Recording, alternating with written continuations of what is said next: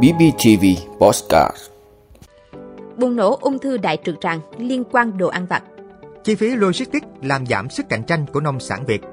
Doanh nghiệp sẵn sàng trước cơ hội đến từ các quy định của châu Âu. Sẽ nâng mức giảm trừ gia cảnh tính thuế cá nhân khi sửa luật. Nhiều nước từ châu Á đến châu Âu báo cáo thời tiết khắc nghiệt bất thường.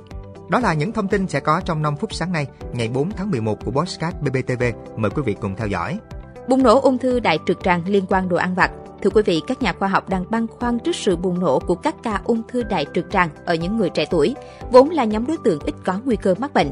Ung thư đại trực tràng CRC là loại ung thư ác tính phổ biến thứ ba và là bệnh ung thư gây tử vong cao thứ tư trên thế giới.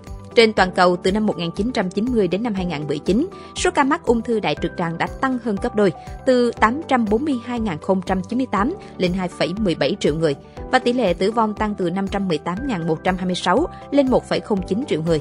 Nếu xu hướng này tiếp tục, đến năm 2030, tỷ lệ ung thư đại trực tràng tăng 124% ở những người từ 20 đến 34 tuổi. Đối với những người từ 35 đến 49 tuổi, tỷ lệ này dự kiến tăng lên 46%. Theo tạp chí Forbes, hiện nay các nhà khoa học đã tìm thấy mối liên hệ giữa ung thư đại trực tràng và thực phẩm chế biến sẵn hoặc đồ ăn nhẹ đóng gói, bánh mì kẹp thịt, khoai tây chiên, ngũ cốc, món tráng miệng và đồ uống có đường. Cơ quan nghiên cứu ung thư quốc tế của Tổ chức Y tế Thế giới cũng đã cảnh báo ăn thịt chế biến sẵn có thể dẫn đến ung thư đại trực tràng. Hiện nay, nhiều người trẻ tuổi không được sàng lọc thường xuyên, nhiều trường hợp được xác định mắc bệnh ở giai đoạn muộn, dẫn đến tỷ lệ tử vong tăng lên. Chi phí logistics làm giảm sức cạnh tranh của nông sản Việt. Thưa quý vị, theo Viện Chính sách và Chiến lược Phát triển Nông nghiệp Nông thôn, chi phí logistics nông nghiệp ở Việt Nam cao hơn Thái Lan 6%, Malaysia 12% và cao hơn Singapore 300%. Trên tổng thể, chi phí logistics của Việt Nam chiếm khoảng hơn 20% GDP. Trong khi đó, mức chi phí logistics trung bình trên thế giới chỉ vào khoảng 11% GDP. Những tồn tại của hệ thống logistics ảnh hưởng không nhỏ tới hiệu quả chuỗi cung ứng nông sản, trong đó làm giảm sức cạnh tranh của nông sản Việt do cấu thành giá cao hơn so với sản phẩm cùng loại của các nước. Doanh nghiệp sẵn sàng trước cơ hội đến từ các quy định của châu Âu. Thưa quý vị, theo quy định chống phá rừng châu Âu, 100% số sản phẩm nông nghiệp của Việt Nam, đặc biệt là cà phê, khi nhập khẩu vào thị trường châu Âu EU đều cần có thông tin định vị đến từng vườn.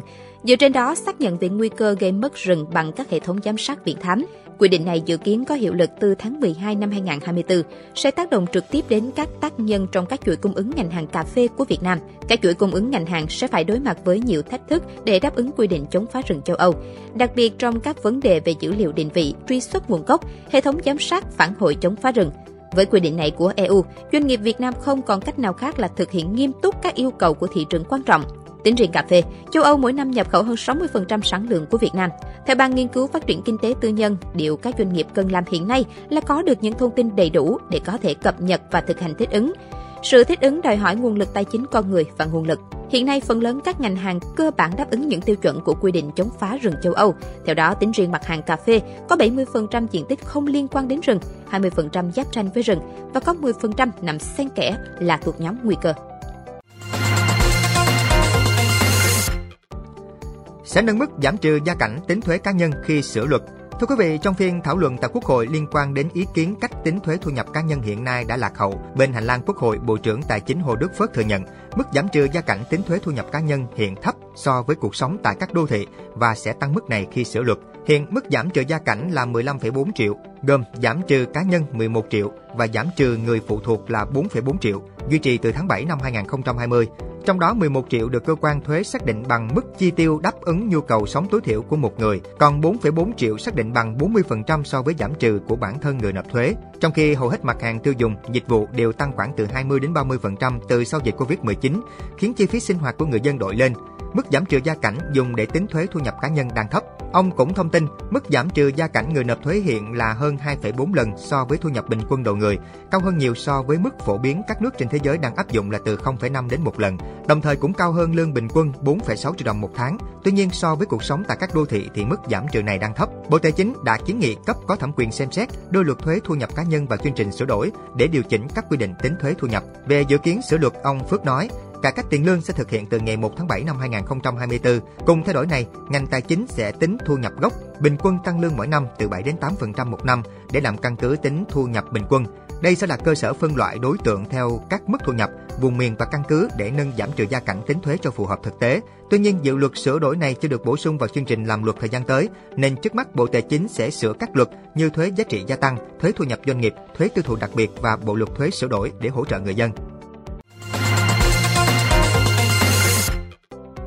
Nhiều nước từ châu Á đến châu Âu báo cáo thời tiết khắc nghiệt bất thường. Thưa quý vị, cơ quan khí tượng Singapore thông báo ngày 9 tháng 10 vừa qua là ngày nước này ghi nhận mức nhiệt độ cao nhất từ trước tới nay trong tháng 10 qua các năm. Còn tại Australia, cơ quan khí tượng nước này BOM thông báo, tháng 10 năm 2023 là tháng 10 nóng nhất trong hơn 20 năm qua, với lượng mưa trung bình cả nước thấp hơn 65,4% so với lượng mưa trung bình các tháng 10 trong giai đoạn 1961-1990.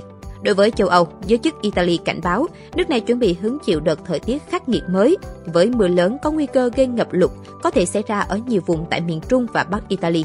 Trong khi nhiệt độ miền Nam được dự báo ở mức cao, trong 18 tháng qua, Italy đã trải qua hàng loạt đợt thời tiết khắc nghiệt, từ nhiệt độ cao kỷ lục và hạn hán trong mùa hè 2022-2023 đến các vụ cháy rừng, lũ lụt, lở đất, gió mạnh và mưa đá.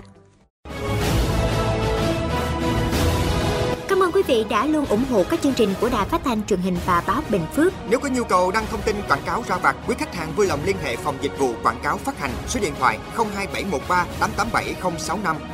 BBTV, vì bạn, mỗi ngày.